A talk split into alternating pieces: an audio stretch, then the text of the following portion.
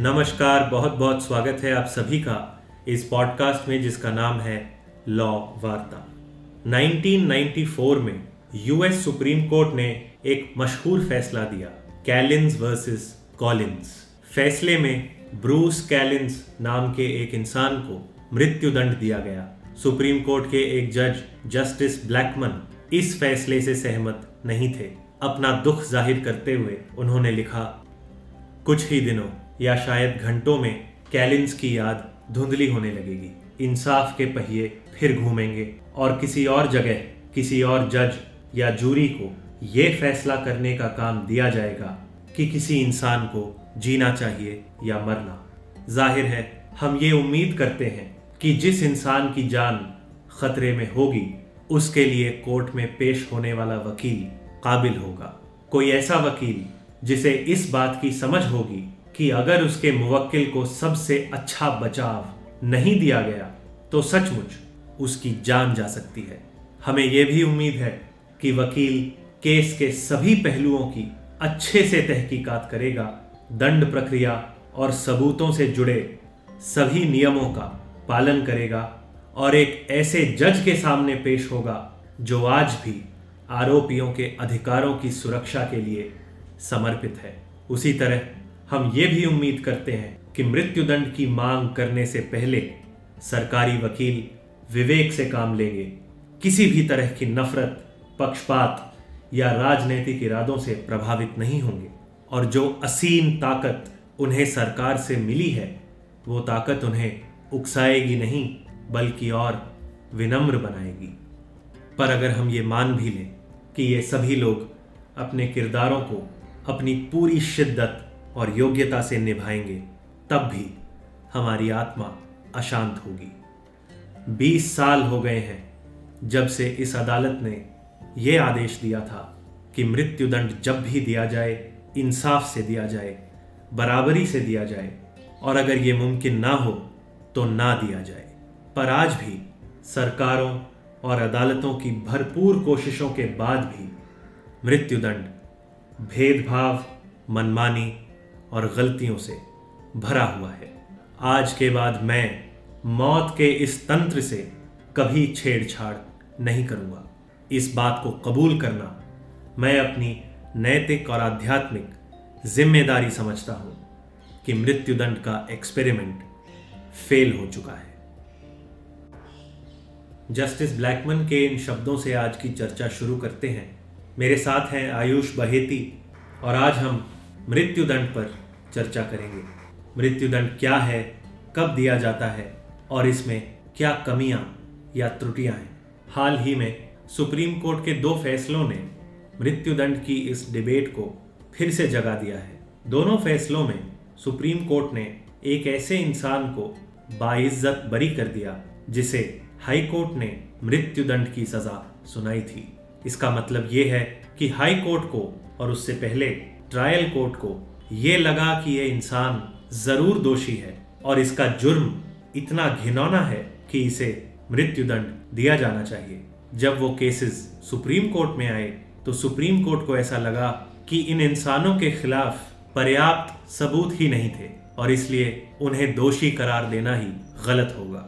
ये केसेस हैं Ramanand versus state of UP, जिसका फैसला हुआ 13 अक्टूबर 2022 को, और Rahul versus state of Delhi जिसे Chawla rape and murder case भी कहा जा रहा है, जिसका फैसला हुआ 7 नवंबर 2022 को।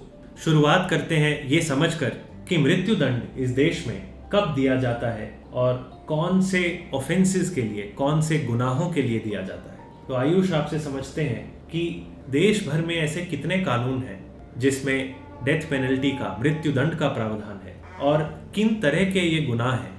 ऐसे अठारह कानून हैं जो मृत्युदंड का प्रावधान करते हैं। और ये सिर्फ़ मर्डर रिलेटेड कानून नहीं है, और भी तरह के कानून हैं जिसके अंदर आपको मृत्युदंड मिल सकती है। जैसे ड्रग्स से रिलेटेड जो लॉ है एन एक्ट उसमें अगर आप दो बार भारी मात्रा में स्मगलिंग करते हुए पकड़े जाते हैं अलग अलग बार तो आपको डेथ पेनल्टी मिल सकती है। ऐसे ही सेक्सुअल ऑफेंसेस से रिलेटेड है, कि आपको दो बार रेप का कन्विक्शन हुआ तो आपको डेथ पेनल्टी मिल सकती है। और इन सारे ऑफेंसेस में अदालत ये फैसला कैसे करती है? कि हमें मृत्युदंड देना है या उससे कम कोई, छोटी कोई सजा देनी है। जैसे हम जानते हैं कि मर्डर के लिए दो ही सजाएँ पॉसिबल हैं, उम्र कैद और मृत्युदंड। तो कोर्ट ये कैसे फैसला करती है कि हमें इस इंसान को मृत्युदंड देना है या उम्र कैद देनी है? इसका फैसला शुतंजय 1980 में सुप्रीम कोर्ट ने एक जजमेंट के द्वारा दिया था। इसमें दो तरह के फैक्टर्स को कंपेयर करा जाता है। तुलना करी जाती है। एक है मिटिगेटिंग फैक्टर्स यानी कि वो फैक्टर्स जिनकी वजह से मृत्युदंड नहीं मिलना चाहिए। और दूसरे होते हैं एग्रेवेटिंग फैक्टर्स जो कहते हैं कि हाँ मृत्युदंड देनी चाहिए इन कारणों की वजह से। तो इन दोनों फैक्टर्स का कंपैरिजन और एनालिसिस करके कोर्ट इस फैसले पे पहुँचता है कि मृत्युदंड देना चाहिए या नहीं देना चाहिए। तो आ, हमारे लिसनर्स के लिए मिटिगेटिंग का अर्थ शायद ये हुआ कि जिनसे कम सजा मिलनी चाहिए जिनकी वजह से जिनको ध्यान में रखते हुए। जी जी बिल्कुल। और एग्रेवेटिंग यानी जिनकी वजह से ज़्यादा सजा मिलनी चाहिए। तो जब चॉइस आपकी उम्र कैद और मृत्युदंड में ही है तो मिटिगेटिंग फैक्टर्स आपको उम्र कैद की तरफ़ धकेलेंगे और एग्रेवेटिंग फैक्टर्स आपको मृत्युदंड की तरफ़ धकेलेंगे। तो क्या होते हैं ये मिटिगेटिंग फैक्टर्स और एग्रेवेटिंग फैक्टर्स इनके कुछ उदाहरण है जो कोर्ट ने बच्चन सिंह के केस में, मेरा ख्याल है वो जजमेंट है जिसको आप रेफर कर रहे हैं 1980 की। तो उस बच्चन सिंह के केस में सुप्रीम कोर्ट ने कौन से फैक्टर्स को मिटिगेटिंग कहा और कौन से फैक्टर्स को एग्रीवेटिंग कहा? मिटिगेटिंग फैक्टर्स सुप्रीम कोर्ट ने कुछ जो लिस्ट डाउन करे, वो ये थे कि उम्र देखी जा सकती है। अगर कोई बहुत ज़्यादा यंग है या जवान है तो उसको मृत्युदंड नहीं देना चाहिए। ऐसे ही कोई बहुत ज़्यादा उम्र दराज है, जिनकी उम्र ज़्यादा है सिमिलरली आपको सिर्फ़ क्राइम पर फोकस नहीं करना चाहिए, उस इंसिडेंट पे फोकस नहीं करना चाहिए, आपको उस क्रिमिनल की हिस्ट्री में भी जाना चाहिए। जैसे कि बचपन में क्या उनके साथ में किसी प्रकार का शोषण या अब्यूज़ हुआ था, जिस वजह से उनकी मानसिकता इस प्रकार की हो गई हो। फिर वो कौन से तबके से आते हैं समाज के?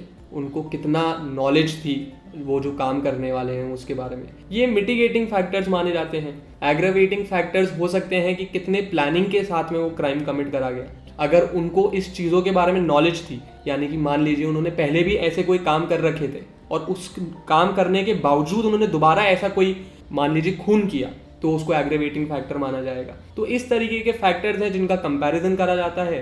मान लीजिए पाँच एग्रेवेटिंग फैक्टर है, लेकिन एक मिटिगेटिंग फैक्टर भी है। तो ऐसे में कोई रूल ले डाउन हुआ है कि क्योंकि एक मिटिगेटिंग फैक्टर है, इसलिए हम मृत्युदंड नहीं दे सकते? उसे मान लीजिए, जैसा आपने कहा कि उम्र कम है। कोई इंसान सिर्फ़ 19 साल का था जब उससे ये अपराध हुआ। तो ये ध्यान में रखते हुए, अगर चार पाँच एग्रेवेटिंग फैक्टर्स हों, क्या उनके बावजूद भी कोर्ट ये कहेगी कि मृत्युदंड नहीं मिलना चाहिए? शुदंजय आखिरी में कोर्ट को जिस सवाल का जवाब ढूंढना है, वो ये है कि क्या ये आरोपी को रिफॉर्म करा जा सकता है क्या? क्या उसका चांस एग्जिस्ट करता है क्या? अगर सुप्रीम कोर्ट इन दोनों फैक्टर्स को एनालाइज करके इस डिसीज़न पर पहुँचता है कि ये इंसान सुधर ही नहीं सकता। कोई मौका ही नहीं है कि ये इंसान सुधर जाए। तो फिर कोर्ट बोलेगा कि हाँ इनको मृत्युदंड दो।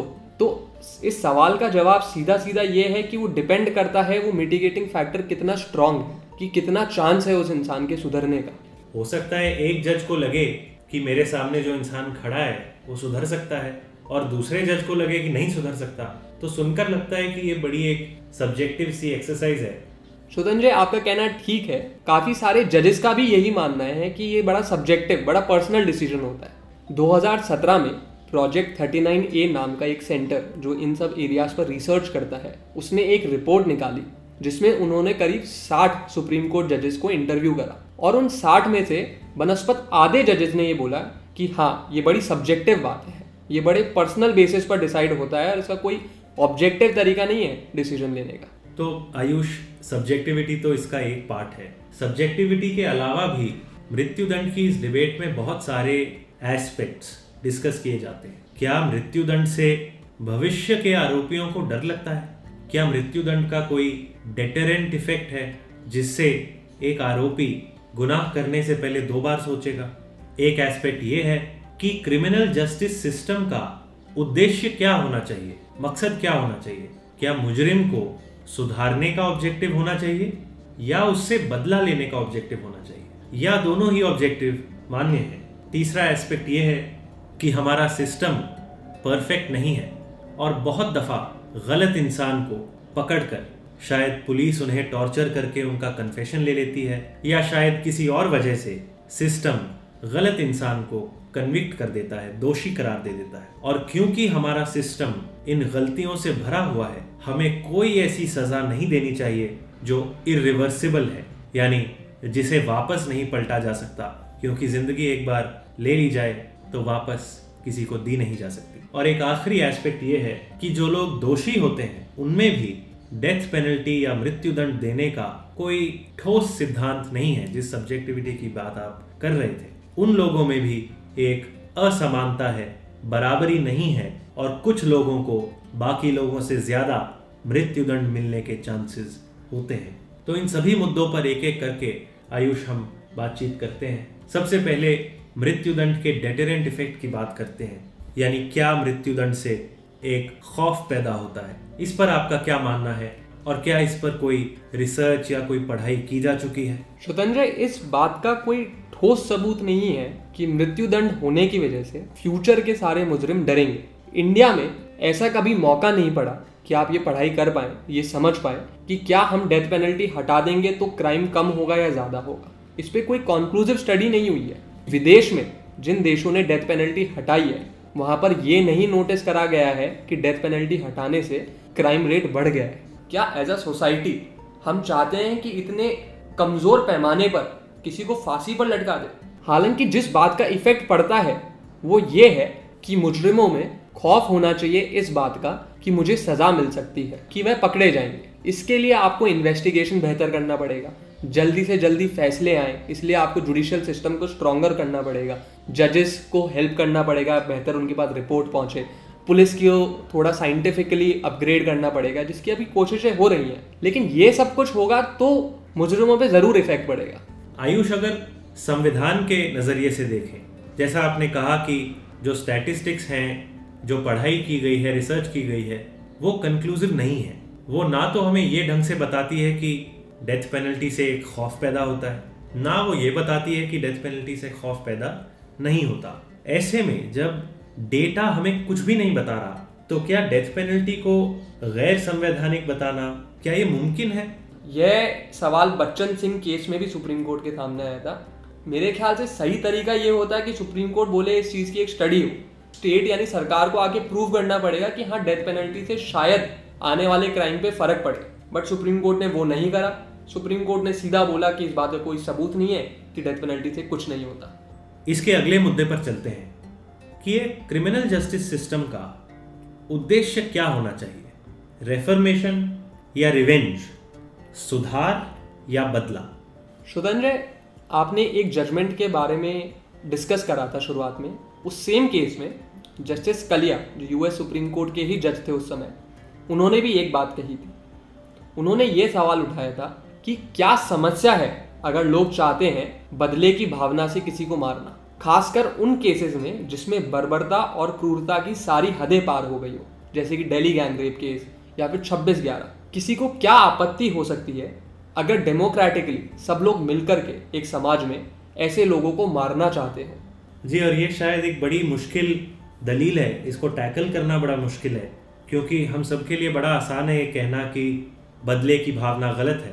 गांधी जी ने कहा था कि eye for an eye will make the whole world blind पर क्या ये बात हम किसी विक्टिम या किसी पीड़ित के परिवार को समझा सकते हैं? पर दूसरी तरफ़ ये कहना भी मुश्किल है कि समाज को और कानून को बदले की भावना से सज़ा देनी चाहिए। एक सिविलाइज्ड समाज में, एक सभ्य समाज में बदले की शायद कोई जगह नहीं होती। ऐसी दलील कुछ लोग रखते हैं। दोनों ही बातों को हमें गंभीरता से लेना चाहिए। स्वतंत्र यहाँ पर एक और बात है कि ये जो लोग हैं जिनको मृत्युदंड मिल रहा है, कहा जाता है कि ये समाज से ही आए ये समाज से परे नहीं है। इन्होंने कुछ गलत काम करा है तो शायद उसकी ज़िम्मेदारी किसी हद तक समाज की भी है। तो ये सवाल बड़ा मुश्किल है। जी, बिल्कुल। इसी के साथ अगले मुद्दे पर चलते हैं, जो शायद इस डिबेट का वो मुद्दा है, जो सबसे आंसरेबल है, जिसका जवाब देना मुमकिन है, जिसके लिए हमारे पास ठोस डेटा मौजूद है। इतने क्वालिफाइड जजेस होने के बावजूद हमारे सिस्टम ने बहुत बार गलत इंसान को मृत्युदंड सुनाया है। अभी हमने डिस्कस किया कि सुप्रीम कोर्ट ने हाल ही में दो केसेस में अभियुक्त को बाइज्जत बरी कर दिया, बावजूद इसके कि ट्रायल कोर्ट और हाई कोर्ट दोनों ने उसे मृत्युदंड की सजा दी थी। अब ऐसे में या तो हाई कोर्ट की फाइंडिंग गलत थी या सुप्रीम कोर्ट की गलत है। पर चाहे कुछ भी हो, इस बात से ये तो साफ़ होता है कि हमारे क्वालिफाइड जजेस भी किसी के दोषी या निर्दोष होने पर बिल्कुल विपरीत फैसले दे सकते हैं। और ऐसे में किसी को डेथ पेनल्टी देना, मृत्युदंड देना खतरे से खाली है। आयुष ये आर्ग्यूमेंट बच्चन सिंह में भी रेज हुई थी। क्यों रिजेक्ट किया सुप्रीम कोर्ट ने ये आर्ग्यूमेंट स्वतंत्र सुप्रीम कोर्ट का उस केस में यह कहना था कि इस तरीके का रिस्क कि गलत फैसला आ जाएगा, इसलिए आप ये सज़ा ना रखो। हर तरह की सज़ा पर एप्लीकेबल है। यानी कि लाइफ इम्प्रिजनमेंट के केस में भी ऐसे गलत फैसला आ सकता है। बट सुप्रीम कोर्ट ने यह अश्योर कराया कि हमारे सिस्टम में बहुत सारे सेफ़ गार्ड्स हैं। हमारे तीन लेवल ऑफ़ कोर्ट्स हैं। Trial court, high court, supreme court, और उन तीनों को कन्विंस होना चाहिए कि इसको डेथ सेंटेंस दीजिए। और उसके बाद भी प्रेसिडेंट और गवर्नर को मौका मिलता है मर्सी पेटिशन अप्रूव करने का। तो इतने सारे सेफ़ होने की वजह से ये इम्पॉसिबल है कि किसी गलत इंसान को सज़ा दे दी जाए। स्वतंत्र एक ज़्यादा अहम बात यह भी है कि डेथ पेनल्टी की अहमियत या विशिष्टता इस बात में नहीं है कि वो इरिवोकेबल है, कि उसको वापस नहीं लिया जा सकता। डेथ पेनल्टी की विशिष्टता इस बात में है, ये एक तरह का अलग डर पैदा करती है इंसान में, कि मैं कल को जीऊँगा या नहीं। वो खौफ खुद में ही एक प्रकार की सजा है। और डेटा बताता है, अगर ट्रायल कोर्ट ने 100 केसेस में डेथ पेनल्टी दी तो मात्र पाँच सुप्रीम कोर्ट में जाते जाते अप्रूव होते हैं। लगभग आठ से दस साल हर केस में लग जाते हैं। यानी कि 95 परसेंट लोग इस खौफ में बिना किसी बात के जीते हैं कि उनको फांसी मिलने वाली है। इस प्रकार का टॉर्चर खौफ मैं जीऊँगा या नहीं, यह डेथ पेनल्टी को अलग बनाता है। और इस बात पर हम ऑलरेडी ये देख चुके हैं, आयुष। कि जस्टिस ब्लैकमन ने असहमति प्रकट की थी इस बात से कि कोर्ट्स, अदालतें ये इंश्योर कर सकती हैं कि मृत्युदंड न्यायपूर्वक फेयरली दिया जाए। इस बारे में आपने शुरू में एक रिपोर्ट का ज़िक्र किया था जिसमें सुप्रीम कोर्ट ऑफ़ इंडिया के रिटायर्ड जजेस ने अपने कुछ व्यूज़ दिए थे। उनका इस पहलू पर क्या कहना है? करीब 40 जजों ने ये बोला था कि रॉन्गफुल कन्विक्शन यानी कि गलत दोषी पाना एक रियलिटी है। काफ़ी ज़्यादा खतरा है कि किसी गलत इंसान को सजा मिल जाए। यानी करीब 60 जजों में से करीब करीब 40 जजों ने ऐसा कहा। जी स्वतंत्र और करीब 40 जजेस ने यह भी कहा कि टॉर्चर होना जेल के अंदर बड़ी आम बात है। तो जिन कारणों से किसी इंसान को सजा मिलती है हो सकता है वो कारण टॉर्चर के थ्रू निकाले गए जी, और अगर मुझे ठीक ध्यान है तो एक सुप्रीम कोर्ट जज ने शायद उस रिपोर्ट में ये भी कहा कि पुलिस वाले जानबूझकर गरीब लोगों को मुकदमों में फंसाते हैं और उन्हें टॉर्चर करते हैं, जिसके कारण ये चांस है कि एक गरीब इंसान जो सच में निर्दोष है, उसे सजा मिल जाएगी। क्या कहती है प्रोजेक्ट थर्टी नाइन की रिपोर्ट की कौन है वो लोग जिन्हें मृत्यु दंड दिया जा रहा है? स्वतंत्र करीब करीब पिछहत्तर परसेंट वो लोग हैं जो गरीब तबके से आते हैं, पिछड़े हुए तबके से आते हैं। सामाजिक या धार्मिक तौर पर माइनॉरिटीज हैं। इनफैक्ट करीब 60 प्रतिशत लोगों ने तो सातवीं, आठवीं तक की कक्षा की भी पढ़ाई नहीं करी होती। ये अपने घर के अकेले कमाने वाले लोग होते हैं सोल ब्रेड विनर्स तो इनके पास ज़्यादा सोर्स नहीं होता अच्छे वकीलों को फ़ीस देने का। एक वकील की क्या अहमियत होती है, यह तो आप भी काफ़ी अच्छे से जानते हैं इन केसेस के अंदर। बिल्कुल, अगर आपने अच्छा वकील हायर नहीं किया है तो आधी लड़ाई तो आप ऐसे ही हार गए। पर हमारे श्रोताओं के लिए हम थोड़ा और इसको डिटेल में बताते हैं कि ऐसा क्यों है कि एक वकील की बुरी परफॉर्मेंस की वजह से केस पर फ़र्क पड़ सकता है? वो कौन सी ठोस चीज़ें हैं जो एक वकील को ढंग से करनी चाहिए और जो वो कभी कभी नहीं करते जैसे कि अभी दो केसेस 2022 में डिसाइड हुए हैं। इन दोनों केसेस में सुप्रीम कोर्ट ने यह बात कही है कि मुजरिमों के वकीलों ने बिल्कुल अच्छा काम नहीं किया है। जैसे कि उन्होंने अच्छे से क्रॉस एग्जामिनेशन नहीं करा ना ही अच्छे से अपने क्लाइंट का केस प्रेजेंट करा। यानी कि जो सरकारी गवाह थे या सरकार ने जिन लोगों को गवाह के रूप में पेश किया उन लोगों से ढंग से सवाल जवाब करना उन्हें तोड़ने का काम करना। बिल्कुल स्वतंत्र जैसे रामानंद के केस में सुप्रीम कोर्ट ने एक बहुत अहम बात कही कि पुलिस कस्टडी में पुलिस की हिरासत में रहते हुए आरोपी ने रामानंद ने एक बात कही मैं जानता हूँ कि हथियार कहाँ छुपा है। पुलिस का कहना था कि इस स्टेटमेंट के बाद रामानंद उन्हें एक जगह लेकर गया और एक पेड़ के नीचे इशारा करके उसने बताया कि हथियार यहाँ छुपा है और पुलिस को हथियार उसी पेड़ के नीचे से बरामद हुआ। पर सुप्रीम कोर्ट कहता है कि आरोपी की पूरी स्टेटमेंट में ये बात कहीं नहीं लिखी कि मैंने इस हथियार से खून किया और मैंने इस हथियार को उस पेड़ के नीचे छुपाया। सिर्फ़ ये कहना कि मैं जानता हूँ हथियार कहाँ छुपा है, इससे ये साबित नहीं होता कि वो हथियार उसी आरोपी ने इस्तेमाल भी किया था। और सुप्रीम कोर्ट कहती है कि ये बहुत ऑब्वियस बात है, ये एक बड़ी ज़ाहिर सी बात थी और आरोपी के वकील को ट्रायल के समय ये डिफेंस ज़रूर लेना चाहिए था। आयुष प्रोजेक्ट 39 की जो रिपोर्ट थी, वो ये भी कहती है कि जो क्लाइंट्स हैं, जो मुजरिम हैं, जो आरोपी हैं या जो उनके परिवार वाले हैं, वो बहुत हद तक अदालतों से एलियनेटेड महसूस करते हैं। जैसे वे इस पूरी प्रोसेस का, इस पूरी प्रक्रिया का हिस्सा ही नहीं है। इसके बारे में कुछ बताएँ। सुधंजय उस रिपोर्ट से यह समझा गया है कि काफ़ी बार यह जो वकील होते हैं, ये अपने क्लाइंट से या उनके परिवार वालों से बातचीत ही नहीं करते हैं। उन्हें कुछ बताते ही नहीं है कि कोर्ट में क्या केस चल रहा है। इनफैक्ट कई बार जुवेनलिटी की प्ली यानी कि किसी आरोपी के 18 साल से कम होने की प्ली जो कि बहुत ही अहम बात होती है, वो कोर्ट के सामने रेज ही नहीं करी गई। तो इन सब चीज़ों से पता लगता है कि लीगल एड की क्वालिटी किस प्रकार की है, खासकर ट्रायल कोर्ट लेवल पर। इस बात के खौफ से बहुत सारे परिवार अपना सब कुछ बेच करके एक प्राइवेट लॉयर हायर करते हैं। वो रिपोर्ट ये डेटा दिखाती है कि 60 से 70 परसेंट जो परिवार है जो आरोपी है वो लीगल एड के वकील नहीं लेते हैं। और सरकारी जो वकील सरकार प्रदान करती है उन वकीलों को नहीं लेते जी बिल्कुल। और हमने यह भी देखा है कि इनमें से बहुत सारे लोग काफ़ी गरीब तबके से आते हैं। उसके बावजूद वो नहीं वो उन सब वकीलों की मदद नहीं लेते हैं। जी बिल्कुल और जहाँ तक मैं ध्यान कर पा रहा हूँ प्रोजेक्ट 39 ने, ने ऐसा भी कहा कि बहुत मुजरिम और उनके परिवार वाले कोर्ट की भाषा ही नहीं समझ पाते। कोर्ट की सारी कार्यवाही इंग्लिश में या अंग्रेज़ी में होती है। जो क्लाइंट है जो लिटिगेंट है जो मुजरिम है जिसके लिए ये पूरा सिस्टम बनाया गया है उसी को ये बात समझ नहीं आती कि उसके केस में क्या चल रहा है। बिल्कुल ठीक बात है। हाई कोर्ट और सुप्रीम कोर्ट में सारे मैटर अंग्रेज़ी में चलते हैं और इवन ट्रायल कोर्ट के लेवल पर। जो भाषा का इस्तेमाल होता है, वो बड़ी टेक्निकल होती है। उनका, उसका सेंस बना पाना आसान नहीं होता है। तो यह भी कारण है कि उनको नहीं पता लगता। बट ज़्यादा बड़ा कारण, यहाँ पर एक वकील की ज़िम्मेदारी होती है कि वो अपने क्लाइंट को और उसके परिवार को आसान भाषा में समझाए कि कोर्ट में क्या चल रहा है और अब हम क्या करने वाले हैं। बिल्कुल, अगर ये सब नहीं होगा तो कोई भी मुजरिम या कोई भी परिवार अपने केस को मज़बूत बनाने के लिए वकील को कुछ भी मटेरियल कैसे देगा? बहुत सारे लोगों ने तो ये भी कहा कि हमारे वकील से हमारी टोटल बातचीत एक दिन में दो मिनट से ज़्यादा कभी हुई ही नहीं, जो बड़ी दुखद बात है।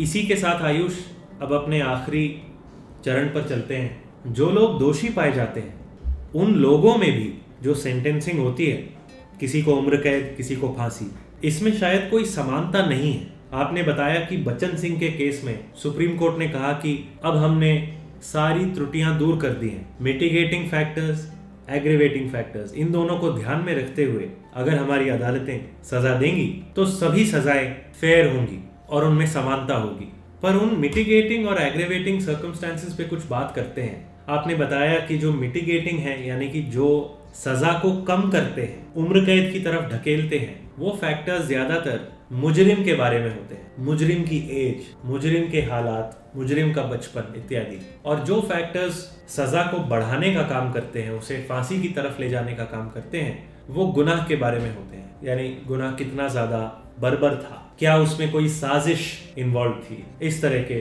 फैक्टर बट इसमें से जैसे पहला फैक्टर कंसिडर करते हैं कि अगर जो मर्डर है, वो क्रूअल है या ब्रूटल है या बर्बर है तो डेथ पेनल्टी दी जाएगी मृत्यु दंड दिया जाएगा। पर इसमें एक सवाल उठता है, क्या ऐसा कोई भी मर्डर है, ऐसा कोई भी खून है, जिसे देखकर आप कह सकते हैं, भाई, ये खून तो है, पर ये बर्बर नहीं था बड़ा मुश्किल सवाल है किसी को यह बोलना कि आपके परिवार में जो मर्डर हुआ है, वो कम बर्बर है, किसी और के मर्डर से। और ये बड़ा इंसेंसिटिव भी है ऐसा कहना। और रही बात, ये मिटिगेटिंग और एग्रेवेटिंग फैक्टर्स पर कितना रिलाय करा जाता है? तो प्रोजेक्ट 39 ए की रिपोर्ट यह बताती है कि ट्रायल कोर्ट्स ज़्यादातर फोकस सिर्फ़ एग्रावेटिंग फैक्टर्स पर ही करती है। वो मिटिगेटिंग फैक्टर्स पे ज़्यादा ध्यान नहीं देती। और इस बात को सुप्रीम कोर्ट ने भी माना है। Manoj versus state of Madhya Pradesh नाम के केस में उन्होंने बोला है कि ट्रायल कोर्ट मिटिगेटिंग फैक्टर्स को बिल्कुल इग्नोर कर देता है। तो एग्रावेटिंग और मिटिगेटिंग फैक्टर्स में क्या आना चाहिए? इससे पहले हमको इस सवाल का जवाब ढूंढना है कि क्या यह दोनों डिस्कस भी होते हैं?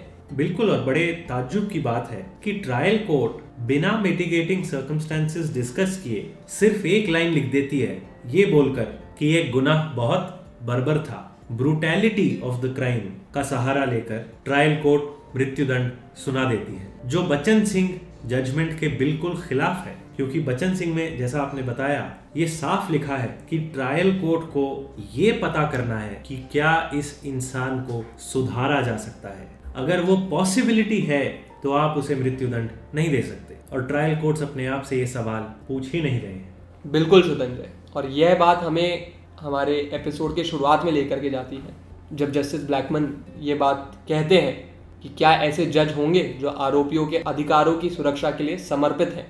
इसी के साथ आज के पॉडकास्ट को विराम देते हैं और इस चर्चा के कंक्लूजन्स को फ्लैग करते हैं। पहला ये कि ये जो डिबेट है डेथ पेनल्टी की मृत्युदंड की कि क्या मृत्युदंड से कोई अतिरिक्त खौफ पैदा होता है? इस पर इस समय कोई ठोस जवाब देना मुमकिन नहीं है। लेकिन ये बात साफ़ है कि हमारे सिस्टम में ये बिल्कुल मुमकिन है कि कोई गलत इंसान दोषी करार दे दिया जाएगा। ये भी ज़ाहिर है कि जिन लोगों को मृत्युदंड दिया जाता है, उनमें से ज़्यादातर लोग समाज के निचले वर्ग से आते हैं, चाहे वो गरीब हों या पिछड़े वर्गों से हों। और इस कारण सबसे अच्छे वकील की सहायता उन्हें नहीं मिलती।